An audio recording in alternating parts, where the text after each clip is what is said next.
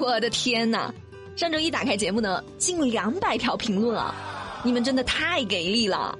这一次，芝芝终于在老板面前硬气了一回，真的太感动了。原来我的听众真的像我想的那样是低调含蓄，外加懒得动手啊！不要嘛！我看到有听众说：“芝芝，以后我每天都过来给你评论啊！”亲爱的，你的心意我感受到了，但是真的不要有那么大的负担。听我的节目，如果说你遇到了想说的话题，芝芝非常欢迎你过来评论一下。但是没啥想聊的呢，或者说懒得动手也没关系啊。因为芝芝也是这样的人啊。好了，我们一起来听一听今天的智慧热榜。智慧热榜第一名，总统套房一晚上七点五万元，坐月子花了一百九十九万，短视频炫富该管管了。智慧热度两千一百五十七万。不知道大家有没有这种感觉啊？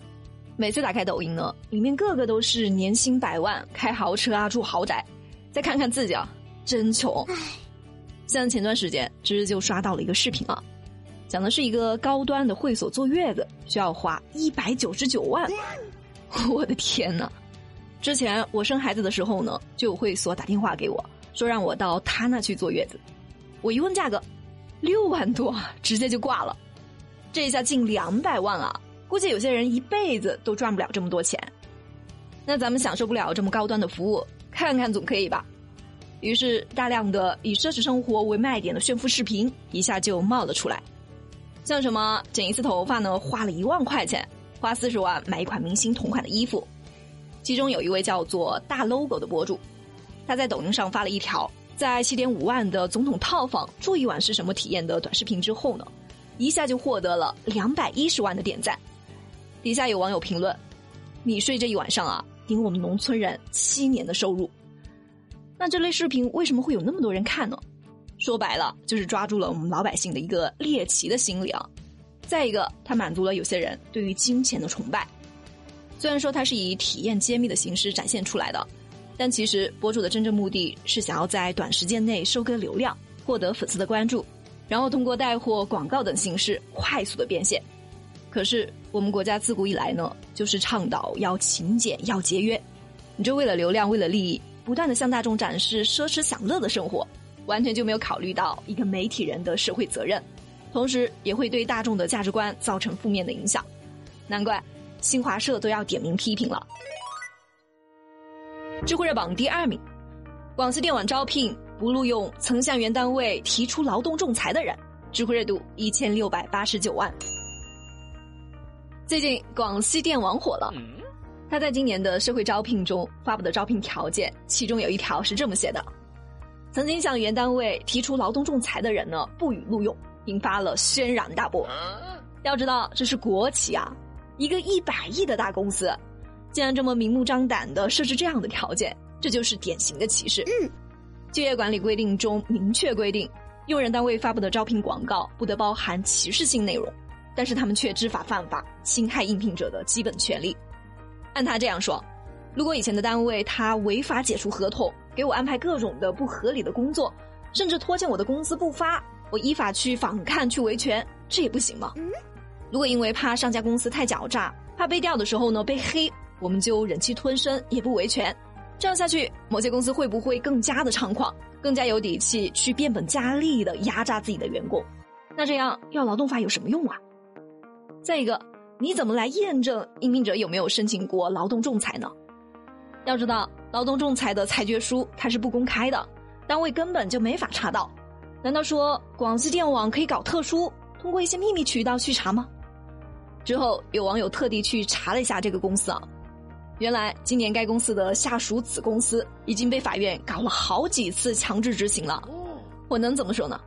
被告当多了，就特别反感那种通过法律的手段来维权的员工，于是干脆从源头抓起，把原告都给消灭掉，就不用当被告了。广西电网，你真的是太机智了！哎呦我的妈！知乎热榜第三名，两百万理赔额度的保险只赔了五十多，客服说算错了，是五百三十九块九毛五，知乎热度一千一百五十八万。理赔难，难于上青天，这是很多老百姓对于保险理赔的印象。